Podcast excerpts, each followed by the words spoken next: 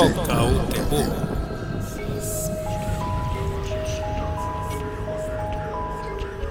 O programa Toca o Terror é uma produção da sociedade civil e tem o apoio da Fundação de Cultura Cidade do Recife por meio do edital de ocupação da grade de programação da Frecaneca FM.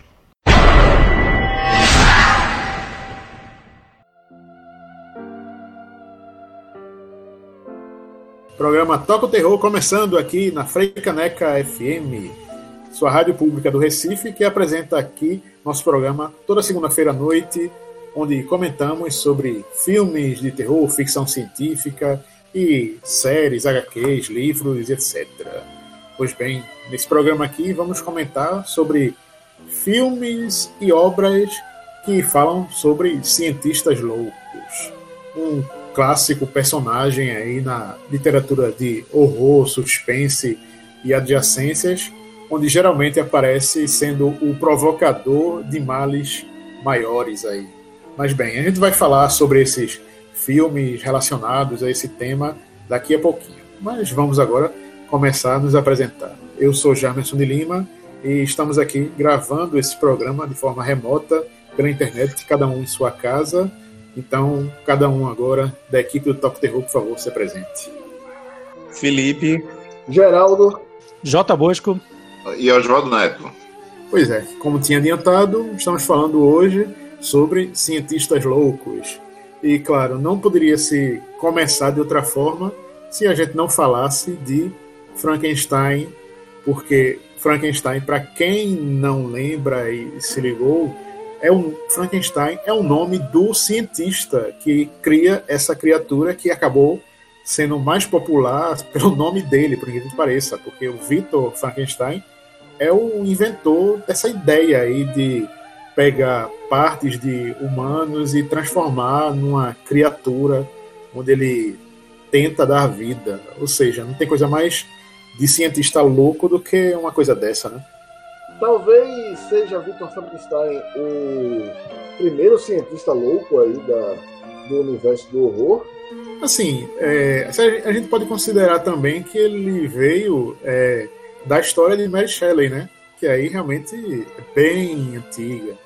Mas tem também o Médico e o Monstro de Stephenson, onde o próprio monstro é o Dr. Jekyll, que também é cientista, né? Então, a gente, se a gente for analisar essa coisa do século XIX, onde a, a evolução científica, tecnológica estava em vento em popa, assim, muitas possibilidades estavam sendo criadas, né? Então, esse tipo de literatura e abstração realmente tem bem a ver, realmente. Pelo menos esses dois que são bastante próximos aí. É, é, Frankenstein é ele é de 23 e o Médico e o Monstro é de 86. 1800, né? Não é 1900. 1886. E, e Frankenstein é de 1823. É isso. A, a, a literatura de cada período, é, você vê que é influenciada por, por todo tipo de acontecimento que estava rolando né, na época. Não só daqueles tempos como hoje mesmo, né? Hoje a gente tem é, todas as artes né, sendo influenciadas por isso, né? Não somente a, a literatura, como o cinema também. E, e ainda tem, assim, as obras, é, adaptações cinematográficas é, que vieram depois, que a gente até comentou no programa sobre cinema mudo, que caso você tenha perdido, você pode entrar no Spotify e ouvir. É, no programa recente de dicas também foi falado de uma adaptação mais recente do Frankenstein. É, no caso, como é, os anos 30 ainda renderam outros filmes com Frankenstein que foram menos bem sucedidos, que aí teve o filho de Frankenstein, Frankenstein contra Drácula, Frankenstein contra o lobisomem. Tem uma saturação e perdeu-se toda essa coisa do, do que se tinha falado antes sobre o cientista e tudo mais. Que no caso, nos anos 50 e 60, os estúdios Hammer aproveitaram melhor essa mitologia aí do Frankenstein para pegar uma série de, de filmes com Peter Cushing no papel do professor Barão von Frankenstein, como sendo a ligação entre os filmes onde, onde a criatura já não era a mesma sempre, né? Num desses filmes da Hammer, o Christopher Lee foi a criatura, né? É, justamente isso. É, no primeiro filme, né, que, do, do que viria a ser uma franquia, É, a Maldição do Frankenstein foi de 1957, né? Dirigido aí já por Terence Fisher, né? O roteiro do Jimmy Sanctor. É, temos aí o, o, filme assim que foi um, um, um, sucesso estrondoso de bilheteria, né? Ao redor do mundo também. Onde já, onde já tivemos Peter Cushing e Christopher Lee é, numa parceria que seria marcada assim, pelo resto da vida deles, assim, como, como atores, né? E como antagonistas, né? Como eles geralmente faziam, né? No caso, temos o Christopher, o Peter Cushing, né? Como o Barão Frankenstein e o Christopher Lee como a criatura, né? O Lee, o Lee não viria aparecer no filme seguinte, mas é, o Cushing sim, o Cushing estaria sempre presente de alguma maneira nesses filmes. E eu, eu gosto de todos, eu acho todos os filmes assim, bem interessantes, né? Particularmente o último filme, né? É, Frankenstein é o Monstro do Inferno, que é, que é muito bom, vale a, pena, vale a pena assistir.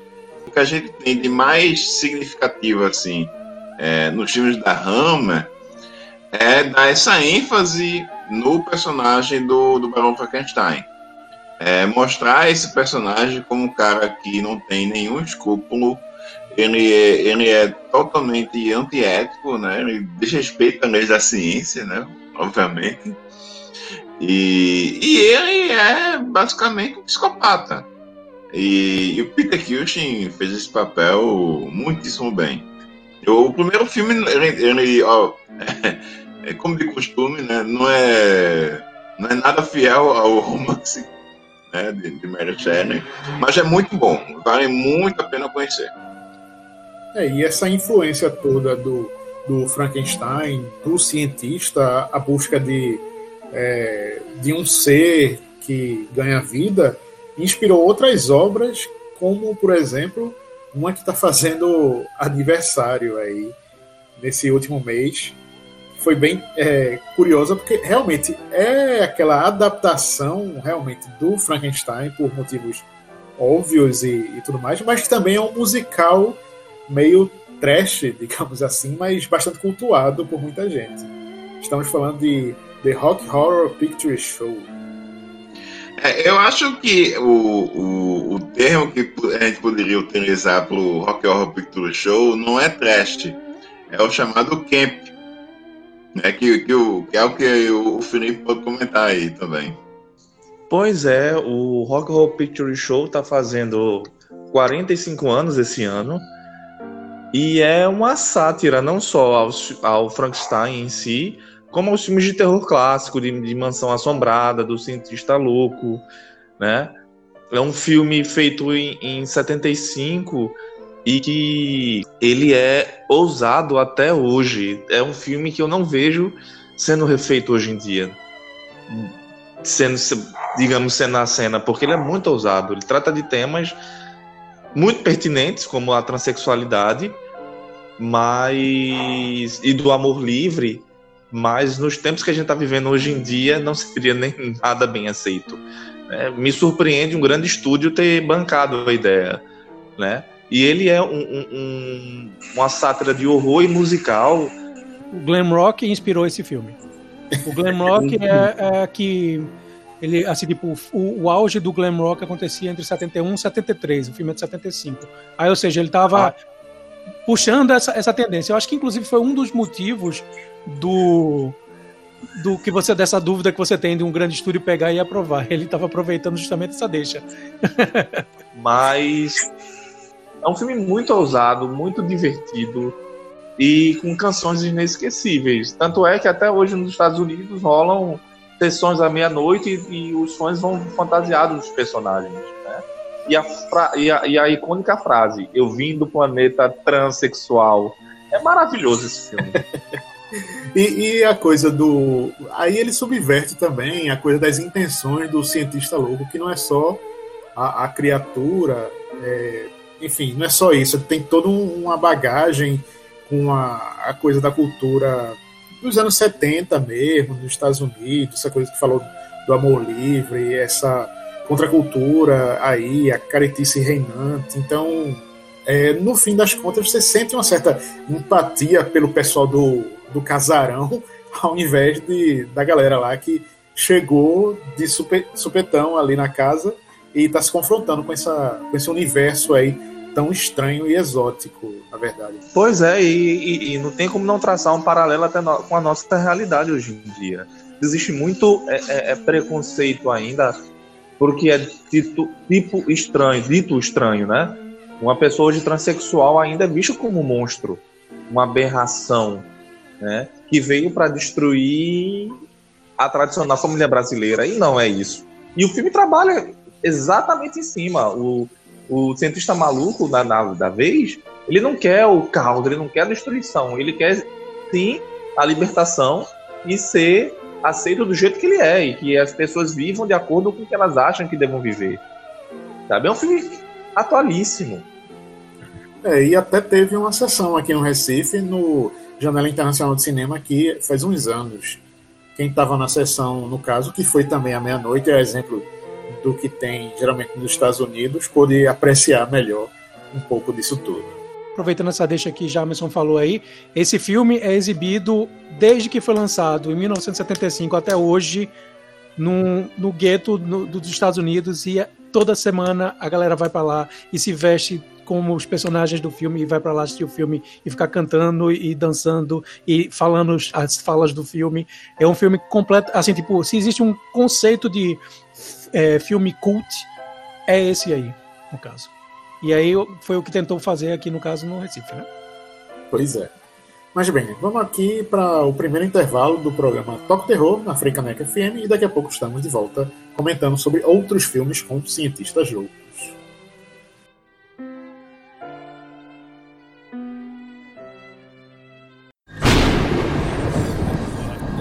Toca o terror.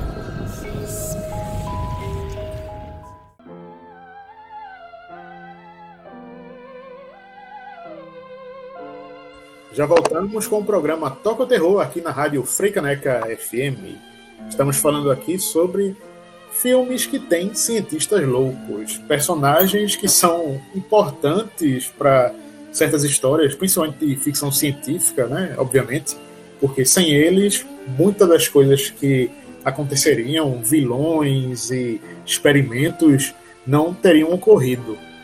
Nessa ânsia de você ver a é, pessoas que têm uma ambição fora do comum, eles acabam criando é, monstros ou conseguindo encontrar experimentos que dão errado de uma forma que não estava previsto em nenhum estudo. A exemplo do que acontece com O Homem Invisível, que é baseado num romance de H.G. Wells, que foi lançado, veja só, há mais de 100 anos, há 123 anos atrás. No caso, a primeira adaptação de O Homem Invisível também foi naquele período lá dos anos 1930, na mesma leva que a Universal pegou esses monstros clássicos. Então, o mesmo diretor que fez Frankenstein, veja só, também dirigiu O Homem Invisível, que foi lançado aí é, pouco tempo depois, assim, é, Frankenstein, o filme foi em 1931, e em 1933 apareceu esse filme aí que é estrelado por Claude Rains.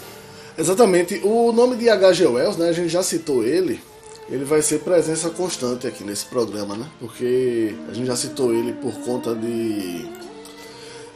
Da, da, estamos citando ele por conta do Homem Invisível. É, vai aparecer também quando a gente for falar de, de outros filmes em, nos próximos blocos. Ele também fez, escreveu A Máquina do Tempo, que também tem um personagem central que é um cientista, que não, é, não, é, não é o cientista louco clássico, mas é um cientista que usa aí dos seus conhecimentos pra, e acaba fazendo coisa errada. Mas voltando a falar do Homem Invisível, é, como você falou aí, Jarmerson. Ele é dirigido por James Whalen, né, mesmo diretor de Frankenstein. Foi lançado em 33, faz parte aí do, do casting de monstros da Universal.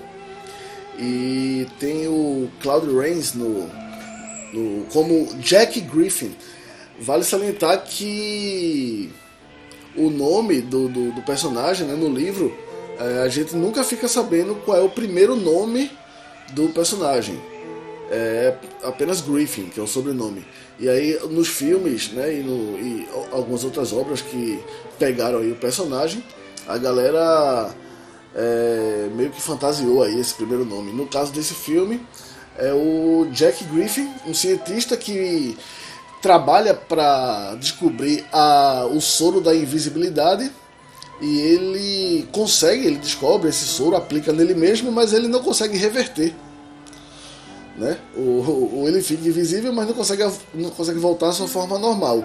E aí ele foge e vai parar numa cidadezinha onde ele tenta é, montar o seu laboratório para trabalhar na descoberta da, da fórmula que vai fazê-lo voltar ao normal. O que é interessante nisso daí, desse, desse filme todo, também pela adaptação, é porque foram efeitos especiais que para a época eram super avançados para mostrar realmente como ele é, era estava invisível por baixo das roupas lá. A, a, aparência do Homem Invisível no filme, como é caracterizado, é aquela coisa, tipo, tá sempre com um chapéu, bandana no rosto, óculos escuro, todo encapuzado.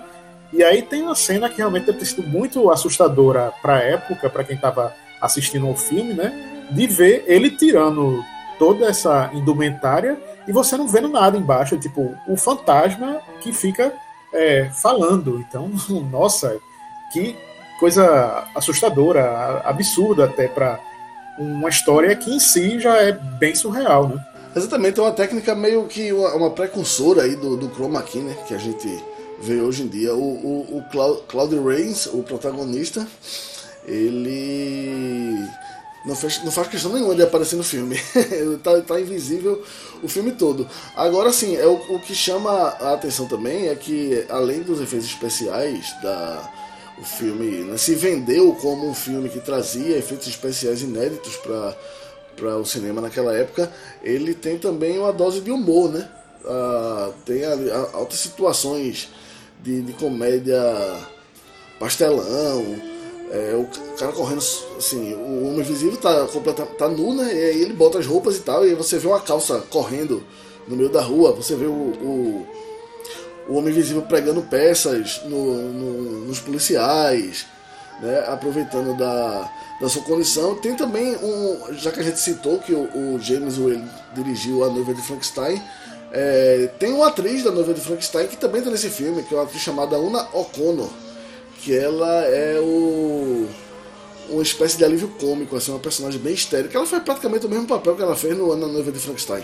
Outra, outra coisa bastante singular desse filme, aliás, da história original, por tudo que envolve sobre o Homem Invisível, é essa ambição pelo poder que acaba corrompendo o personagem. Se essa coisa de ser invisível acaba sendo um, um certo poder que muita gente brinca e almeja, tipo, ah, se eu fosse invisível eu faria isso, ah, se eu fosse invisível eu estaria em tal lugar. Nesse filme e na história, ganha contornos de uma forma assustadora e que, no caso, essa adaptação nem tanto porque, como era um filme dos anos 30, tinha esse tom mais aventuresco, de certa forma, é, toda essa parte aí mais terrível, ambiciosa e mais assustadora acabou sendo tratada de uma forma mais abrangente num remake que veio às telas no comecinho do ano 2000, que aí foi dirigido por Paul Verhoeven e que teve Kevin Bacon aí como o tal cientista que quer ficar invisível. É, é, não, a gente não pode chamar de remake, né? Porque não, não se utiliza nada, né? Basicamente nada da, da história de H.G. Wells, né? É uma assim, nova adaptação, né? É, não é nem adaptação, né? É, é, a história de H.G. Wells não é nem creditada, né? Para começar de conversa.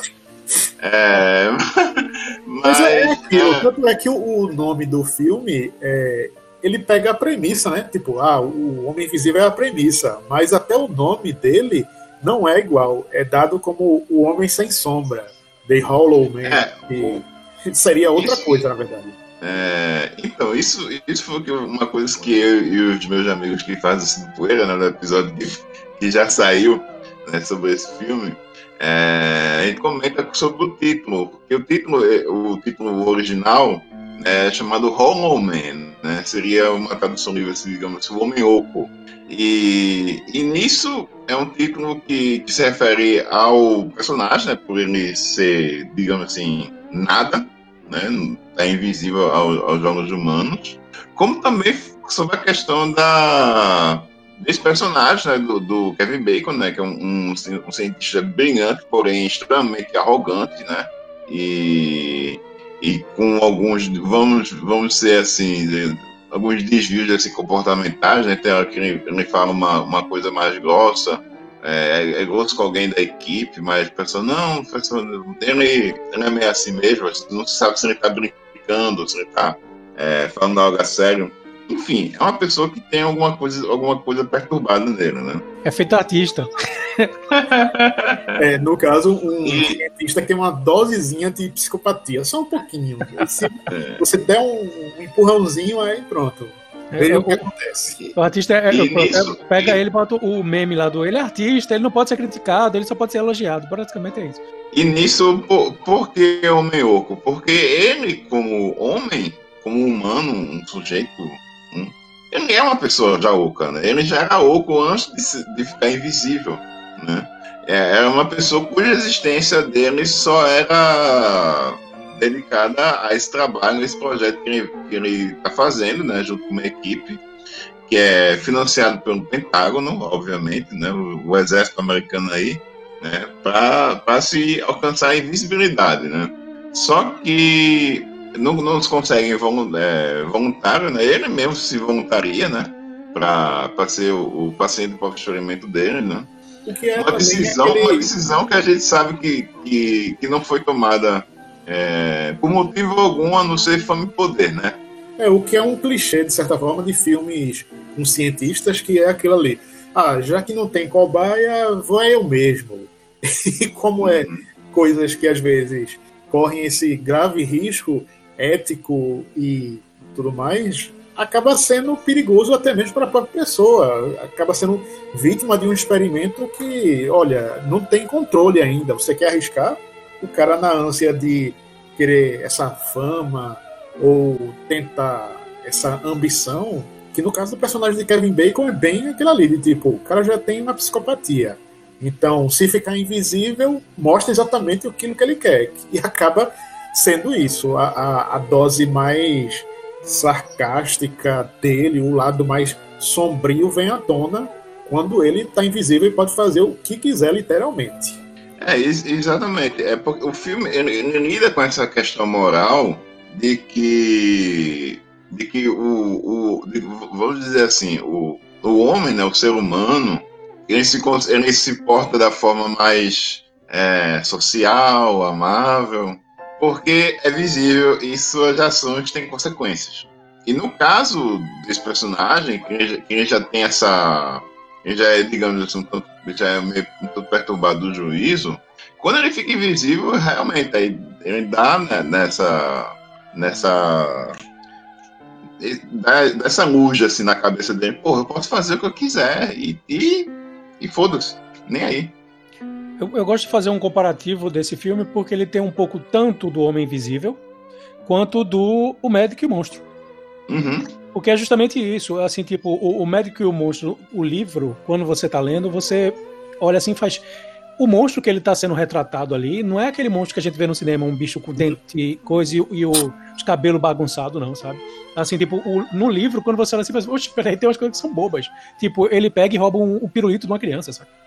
Tipo, são coisas bobas que a gente olha assim e fala, mas sabe por quê? É justamente ele, tá, ele ultrapassa os limites do que a gente acha que é social, sociável, né? Aí, ou seja, esse no, no Homem Invisível desse filme aí, no caso do Hollow Man, ele é, passa por exatamente pela mesma coisa. Quando ele se torna invisível, ele se torna ao mesmo tempo inescrupuloso. Ele vai brechar a moça que ele gosta tomando banho, saca? Tipo, ele começa a fazer umas coisas tipo que são é, é, é, é socialmente reprováveis. É uma coisa que é até explorada no filme recente, que foi lançado no comecinho desse ano, que é chamado de O Homem Invisível, mas que tem muito pouco a ver com a obra de H.G. Wells, muito pouco a ver com essa coisa clássica. Pega emprestado a, a temática, de uma forma geral, de ah, o que um, uma pessoa faria se estivesse invisível, e adapta para um, um drama uma história de relacionamento abusivo, onde, no caso, o marido é, tem essa relação opressora com a mulher, que resolve fugir, ela foge, sai para outros lugares, o marido simula é, a própria morte, só que ele consegue descobrir uma forma de tornar-se invisível para continuar atormentando a ex-mulher. E tem uma coisa que não foi comentada ainda, é que o, o, o, ambos os filmes, tanto o Homem Sem Sombra quanto o Homem Invisível, tem um quê de slasher sobrenatural. É, o personagem do Kevin Bacon, ele se torna, a determinado ponto da história, um Jason invisível. E o vilão desse novo filme também. Uhum. Pois é. é. E, mas o que, o, o, o que difere maior, a, o que maior difere, né, nesse caso, é a abordagem, como o Jamerson já falou, né? Essa questão do relacionamento abusivo, um assunto tão em vogue, tão necessário, adaptado para uma trama de horror. E assim, tipo, eu escutei várias histórias de pessoas que tiveram gatilho assistindo o filme. É um filme realmente muito pesado para quem teve um relacionamento assim. E é, é, é, mas é um filme muito válido ao mesmo tempo. Para mim, é um dos melhores do ano. Não é o melhor, mas é um dos melhores do ano até agora.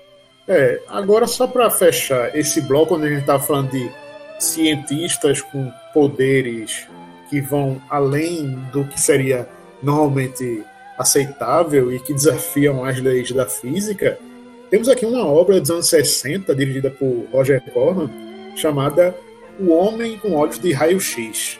É, é, um filme relativamente modesto, no sentido é, de produção tudo mais, até porque Roger Corman é, é reconhecido notadamente por isso, por fazer filmes baratos e rápidos, principalmente naquela época. Mas é um filme que tem uma história e uma trama que vai muito além de seus pouco mais de 80 minutos. É a história de um, um cientista, também, né? Está falando de cientistas, que no caso ele está pesquisando essa coisa de encontrar um colírio que é capaz de dar a possibilidade das pessoas de enxergar além, porque ele vem com todo o arcabouço dele dizendo: olha, as pessoas têm um, um alcance de visão limitado, vamos expandir essa visão através dos nossos experimentos. Sendo aí o que acontece? A burocracia e o governo tudo mais decidem encerrar o projeto e cortar as verbas dessa pesquisa. Uma coisa que está acontecendo, infelizmente, até hoje, e aqui no Brasil de forma muito grave, na verdade. Muitos cientistas e pesquisadores sérios estão sendo ameaçados justamente por conta de corte de pesquisa, de bolsas e tudo mais. E aí, diante dessa situação, é, no fim das contas, de não saber o que fazer com um experimento que ele dedicou tanto aí a sua vida, ele resolve, como uma forma de tentar ver se convence as pessoas de que essa experiência é bem sucedida e testar nele mesmo. Ou seja, diferente das intenções do Homem Invisível, ele tenta testar essa fórmula de raio-x nele por conta da, do desespero mesmo. E aí ele vê que dá certo. Só que começa a dar certo demais. Aquela coisa de, ah, se eu tivesse olho de raio-x, como aparece no, no filme Superman, eu faria isso, eu veria isso. Mas não. No caso desse filme de Roger Corman, é, é praticamente trágico, porque o cara vai vendo as coisas de forma de raio-x de forma progressiva. Então, se no começo ele vê, ah, vê atrás das roupas e, ah, engraçado, ele tá vendo as pessoas de lingerie por baixo, assim, na visão dele. Mas depois ele já começa a ver as pessoas como esqueleto, já começa a ver os órgãos, já começa a ver é, as estruturas dos prédios. Isso vai deixando o cara de uma maneira paranoica cada vez mais. E isso vai deixando também com que o espectador fique com essa angústia de não saber de como é que ele consegue lidar com isso, porque esse efeito não é reversível.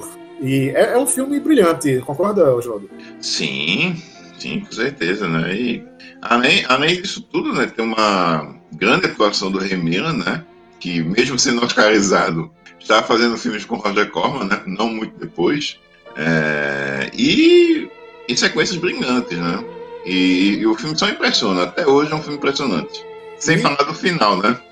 Não, o final é chocante e dizem a, as lendas, né, que ele teria um, um outro final ainda mais perturbador. Mas bem, vamos aqui a mais um intervalo do programa Toca o Terror, para depois falar de outros filmes aí com cientistas loucos.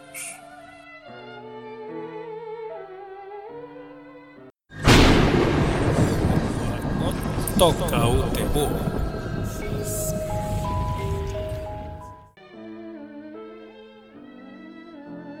Já voltamos com o Toca o Terror aqui na Rádio Freicaneca FM 101.5, a Rádio Pública do Recife. E nesse programa aqui estamos falando sobre filmes com cientistas loucos. Não, a gente falou de cientistas que ultrapassam os limites e agora vamos falar sobre cientistas que ultrapassam limites. é, vamos falar de Reanimator, cara. Reanimator é um filme do, do, é, é, do dirigido pelo Stuart Gordon e produzido por Brian Usna, ou seja, dois caras que já têm esse tipo 80% garantido de ser um belo filme, né? E para completar os 20%, vem com um dos atores que eu mais gosto por causa de sua canastrice incrível, que é o Jeffrey Combs, que ele faz o papel do Herbert West, que é o, o cientista maluco, né? Que é inspirado na, na, no livro de, de H.P. Lovecraft de 1922 chamado Herbert West Reanimator. Esse é o filme Reanimator. Reanimator é, é um, um, filme sobre justamente esse cientista que é um, um estudante de, de dessa universidade de, de Zurique. E aí ele está fazendo um experimento que, que é justamente de reanimar células mortas. E com isso é, é, é, ele começa, logicamente, a ultrapassar seus limites e começa a testar isso com seres humanos, no caso cadáveres, né? E aí, literalmente, a, a, a bosta vira boné. Nesse filme é um dos filmes assim, tipo um dos marcos dos anos 80 do cinema gore, Pra quem não sabe, cinema agora é justamente aquele cinema cheio de sangue, víscera, e esse é o que não falta nesse filme. o filme é, é, mostra também esse, esse lado do, do, cientista, porque se já tem um cientista que ultrapassa os limites, que é o, o, o, o Dr. West, tem um outro que é pior ainda, que é o, o professor, chefe dele, que quer pegar e tomar para ele essa descoberta, tá ligado? Então, ou seja, se tem um cara que já era errado, vem o outro por cima que é pior ainda e é consegue fazer coisas piores. Ele é uma homenagem também aos filmes que a gente falou aí anteriormente, como Frankenstein e tudo mais, tá? Porque, tipo, ele deu sequência a vários outros filmes também, porque tem o Reanimator, depois vem a noiva de Reanimator, depois tem Beyond Reanimator. Então, ou seja, tem essa brincadeira também com o lance do, do, dos monstros clássicos da Universal. E, assim, tipo, é. Pra quem não assistiu ainda, a única coisa que eu tenho a dizer, assista. É um filme excepcional e é imperdível para qualquer fã do gênero. Pois é, só recapitulando aqui, Reanimator esse filme original aí, ele já está completando 35 anos. Veja só, né? O tempo passa rápido. E esse outro filme que a gente vai falar agora, que na verdade é também mais uma obra de H.G. Wells, A Ilha de Dr. Moreau, que teve uma primeira versão nos anos 30. Foi isso, Oswaldo? É, exatamente. É um filme, né, que o pessoal não costuma lembrar tanto, né, o que é uma injustiça, né? É, o pessoal é, comenta mais de é, Frankenstein, A Múmia, é, é, Drácula e outros filmes que fizeram parte desse ciclo do Universal, né? E muitas vezes o pessoal esquece que já nos 30 é, teve, nós tivemos outros filmes muito bons também, vindo também por outros estúdios, né? Como é o caso desse filme aqui em particular, que saiu aqui com A Ilha das Almas Selvagens, né? Que se não me engano também é o nome do livro aqui no Brasil.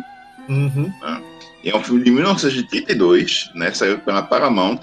E, e ele tem é, o Charles Lawton, né, que é aquele ator é, maravilhoso, né, que depois também viria a, a fazer diversos outros filmes, inclusive o Corpo de Notre Dame, né, ele viria também a fazer também nos anos 30, como o Dr. Moreau, né, uma atuação completamente over e deliciosa de se assistir assim, de que e você vê que basicamente é um a gente tem um ator aí é, dando as bases, né? Para outros atores como se interpretar cientistas malucos, né? Já, veja só, é um filme dos anos 30 que você mal via tudo isso que a gente consegue ver em, em filmes mais violentos, digamos assim, em anos posteriores. Mas mesmo assim foi o suficiente para deixar a censura na Inglaterra de cabelo em pé para querer impor um bocado de regras e começar a ver que, olha, esses filmes estão passando dos limites, vamos dar um, um jeitinho de barrar esse tipo de obra, né? É, é, é, é, logo na Inglaterra ele foi barrado, mal lançou.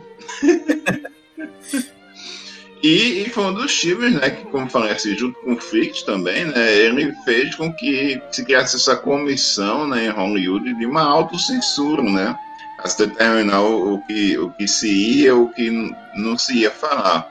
Mas, rapidinho assim, sobre a sinopse do filme, é aquela sinopse base do, de praticamente todas as adaptações aí do, tem o Dr. Moro, né? Fala sobre um cara que é, que é, que é salvo de um naufrágio, né? Do, do navio, né? E acaba é, indo, né? Contra sua vontade, né? Para uma, uma ilha, né? Uma ilha que não está é, nos mapas, né? Uma ilha que não tem a sua, não tem sua localização assim definida, né? E lá justamente quando o Dr. Moro é, ele conduz aí os seus experimentos, né, transformando animais em seres humanos, né, tentando transformar animais em seres humanos. Claro que essas criaturas, né, à medida que, que ele vai é, realizando os experimentos, é, todas elas saem é, deformadas, né, todas elas saem é, extremamente feias, né. Ou seja, é maldade com os humanos e com os animais também, né? Não bastasse isso. Hoje é. Exatamente, né? No caso, são, são diversas criaturas, né, que, que, que estão na ilha, né, que ele, que ele faz assim, saiu assim e, e solta, e ele vira aqui meio que uma espécie de, de Deus para elas, né? Ele, ele que, que, que fala elas o que fazer, o que não fazer, e, e uma delas, inclusive, né, é interpretada pelo Bran Lugosi, né? Mas só posso dizer que é um papel que poderia ter sido feito por qualquer outro ator, mas nossa, como ele está bem nesse papel, né? Então é o que é o que, que me faz admirar sempre quando quando eu vejo o Lugos, né? Mesmo no, no, no, menor dos papéis ele consegue dar uma dar um plus assim, um ganha mais no filme. É, tem cena de vivissecção, se manifesta-se o Dr. Moro ele tem a intenção de, de fazer com que o, o, o náufrago que ele recolheu para ele tenha um relacionamento sexual com a mulher pantera, ou seja, bestialidade, né? Ou seja, um bocado de assuntos que já são é, complicados e tabus hoje em dia, naquela época, nos anos 30, em um filme desse, pronto, já devia ter sido é, o, o, motivo do fim do mundo aí para uma galera no cinema, né? É. E, e, o final também que não é muito careta, não. No final é. Nossa, é. é digamos assim, você só, você só não vê o, a sequência explícita, né? Mas o que ocorre no final, velho, é, é hardcore. Mas então, a, a, as adaptações posteriores já foram mais tranquilas ou foram também pesadas assim? A dos anos 70, né?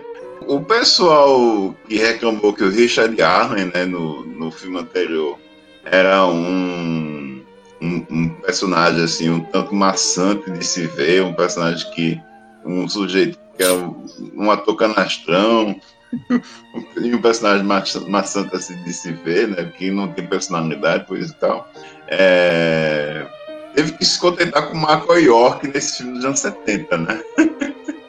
Mas tivemos aí também algo, algo, bacana no filme, que é o Burt Lancaster, né? No papel do Dr. Moreau, né? E ele consegue dar uma, é, uma dignidade né, a mais aí nesse papel, que é, que é interessante. Mas, no, no geral, é um filme que é apenas mediano. Né? É um filme que, é, infelizmente, ele não passa aí desse, desse grau assim médio, né? É um filme que é, digamos assim, meramente ok, né? Mim ele não se compara com, com esse filme dos anos 30.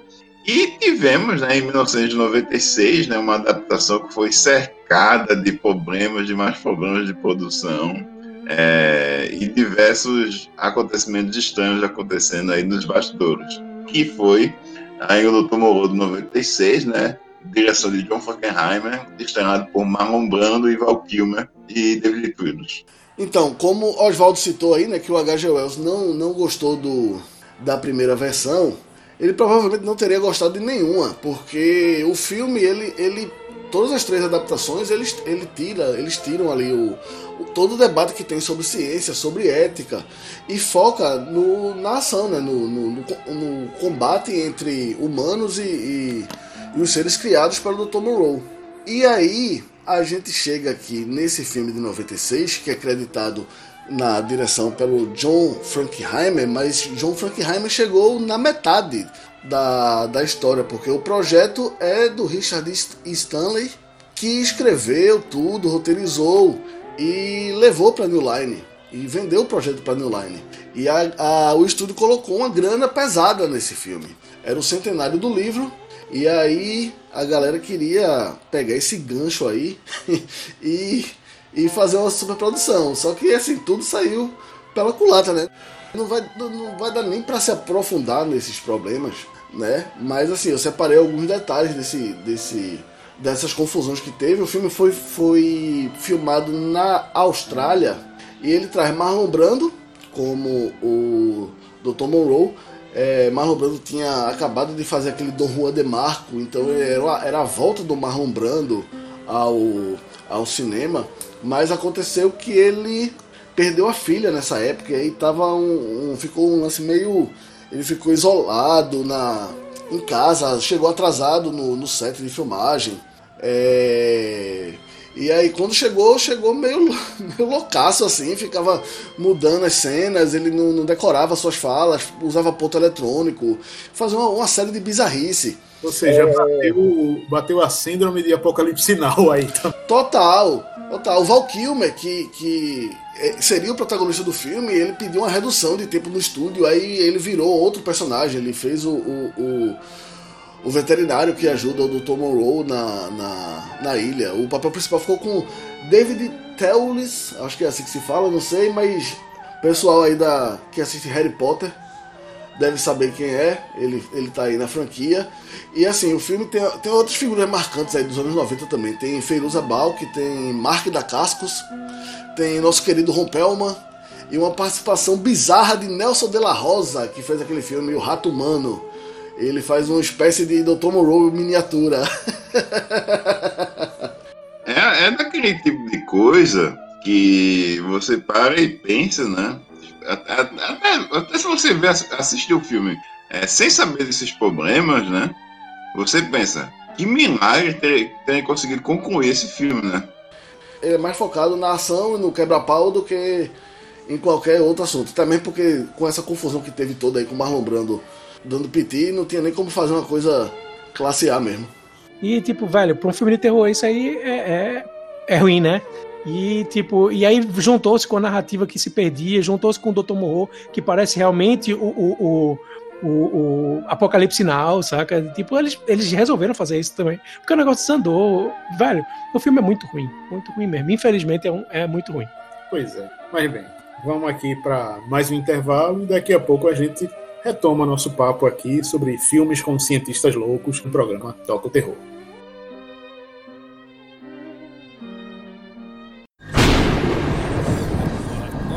Toca o Terror.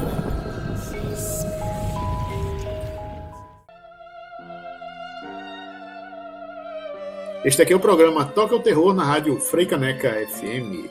Estamos falando neste programa aqui sobre filmes com cientistas loucos, personagens que saem um pouquinho da linha ética que se esperaria de pessoas que conduzem experiências na biologia, na física e na química e que estão fazendo coisas erradas, às vezes até por capricho próprio, por vontade e desejo de querer provar seu ponto para a humanidade.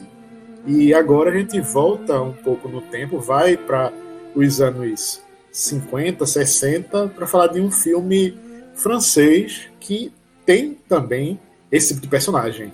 Qual é o filme em questão, Bosco? Eu vou falar de, de, Eu vou emendar com dois filmes, para dizer a verdade agora. Eu vou emendar, vou falar de Os Olhos Sem Rosto, que é um filme francês. É, é, e depois eu vou falar de outro que é um filme de Almodóvar chamado A Pele que Habito.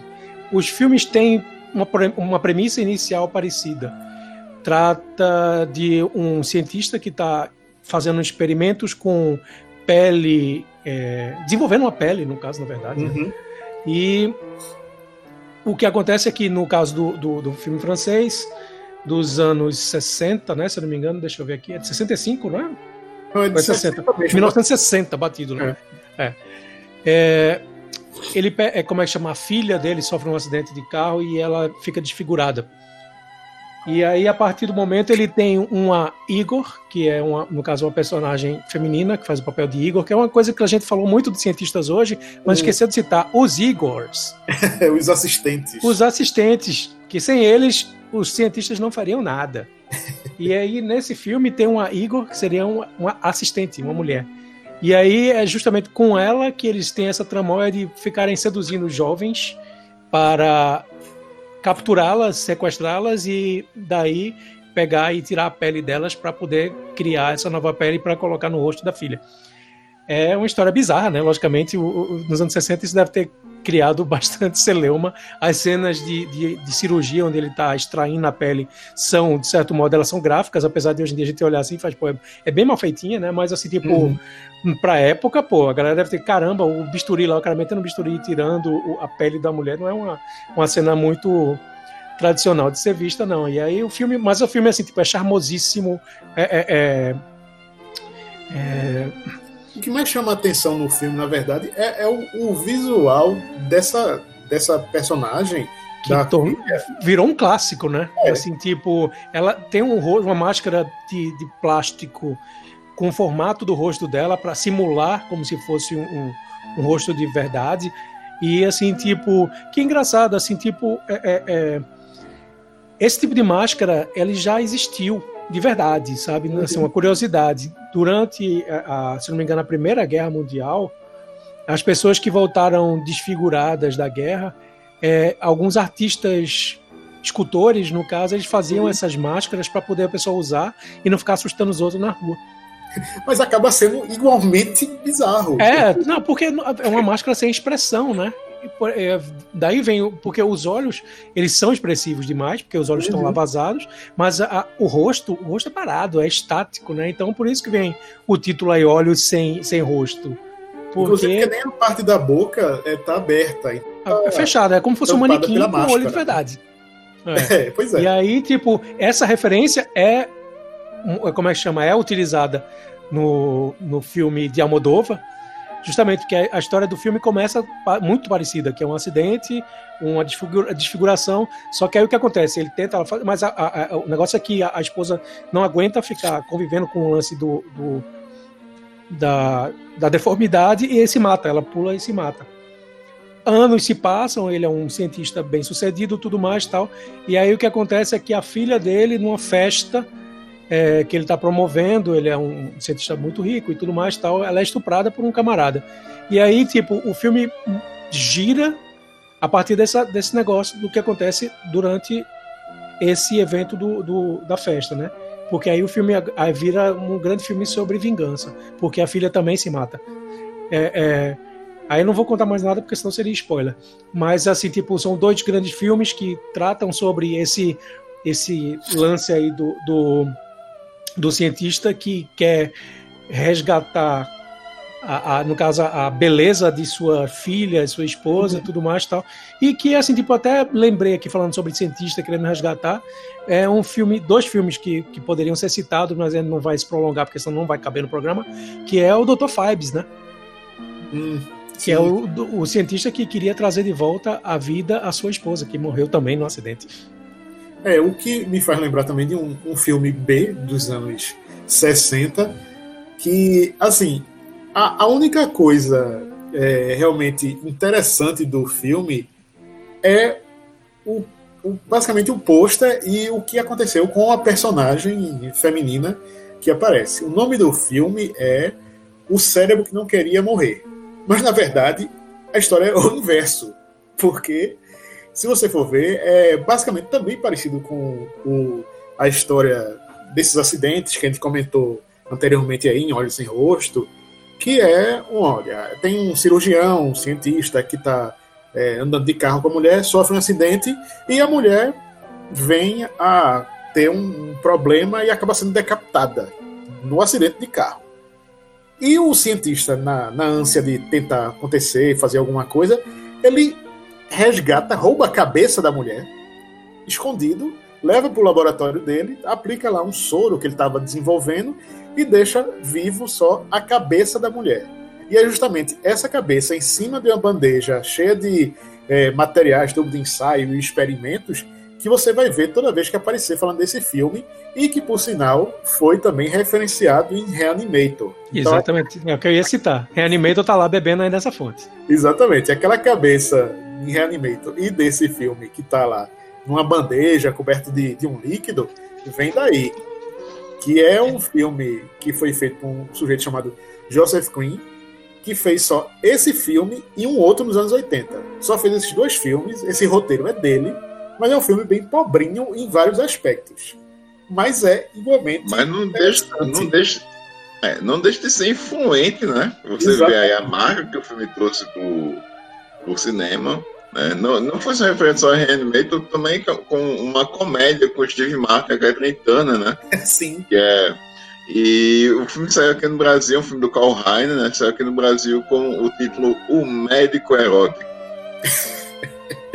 É aquela coisa que o título não tem nada a ver uma coisa com a outra, né? Inclu inclusive, nesse filme, temos uma participação do Jeffrey Combs. Que maravilha. Olha ele aí, olha ele aí. O, o, que é, o que é interessante nesse filme também, assim, a despeito de problemas gerais de produção e limitações dele, é que no começo eu falei, ah, o título do filme tá errado, porque fala, ah, o cérebro que não queria morrer. Mas é o contrário. A mulher, quando descobre que tá viva só com a cabeça em cima de um de uma mesa, ela disse: Você devia ter me deixado morrer. Tudo que ela pede é para morrer, né? eu não quero viver assim. Para com isso. É isso é para evitar spoiler. Aí você fica vendo, tipo, nossa, que coisa absurda. E, o nome do filme devia ser exatamente isso: o cérebro que queria morrer. Aí, ao mesmo tempo, ele inventa, assim, algumas outras coisas para dar aquele molho no filme, do tipo, ah, ela tá com a cabeça ali, mas o soro tá desenvolvendo para ela um poder mental para se comunicar com, com outra criatura ou alguém que tá escondido no laboratório, ou enfim. É, é aquele tipo de filme que é, é fraquinho, mas foi a, a, origem de várias outras coisas que você vai ver posteriormente em filmes de terror, ficção ele, científica. Ele é o clássico filme B, né? Ele é exatamente ah. o conceito de filme B. É, é, é, esse filme aí. É aquele filme que, tipo, você fez. Você tem 15 dólares, vamos fazer o filme. Juntar a galera e vamos fazer, velho.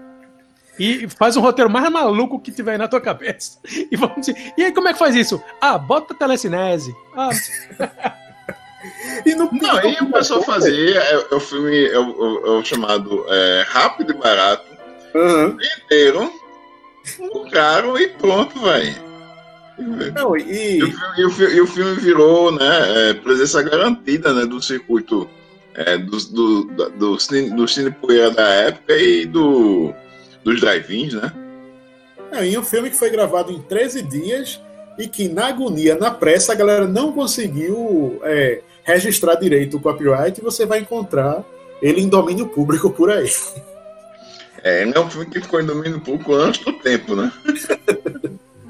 pois é. Mas. É... Bagunça, né? Problema similar com, com o Dia a Noite dos Mortos-Vivos, né?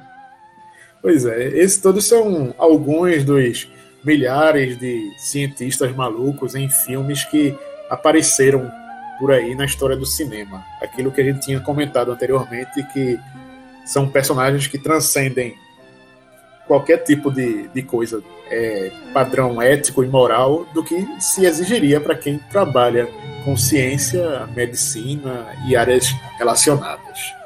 Porque, enfim, estamos chegando aqui ao final do programa Toco Terror por hoje.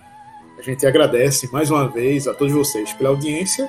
Convida também a todos e todas para entrar em nosso site, tocoterror.com.br, porque lá também tem links onde vocês podem ouvir os programas anteriores e aguardamos vocês semana que vem aqui na Freicaneca FM novamente. Eu sou Jarmerson de Lima e aqui gravando remotamente comigo temos aqui a nossa equipe. Felipe, Geraldo, J. Bosco e Osvaldo. Um abraço pessoal, valeu! Pois bem, semana que vem estamos de volta na Freicaneca FM 101.5, a rádio pública do Recife, falando sobre outros filmes relacionados à temática de horror e ficção científica.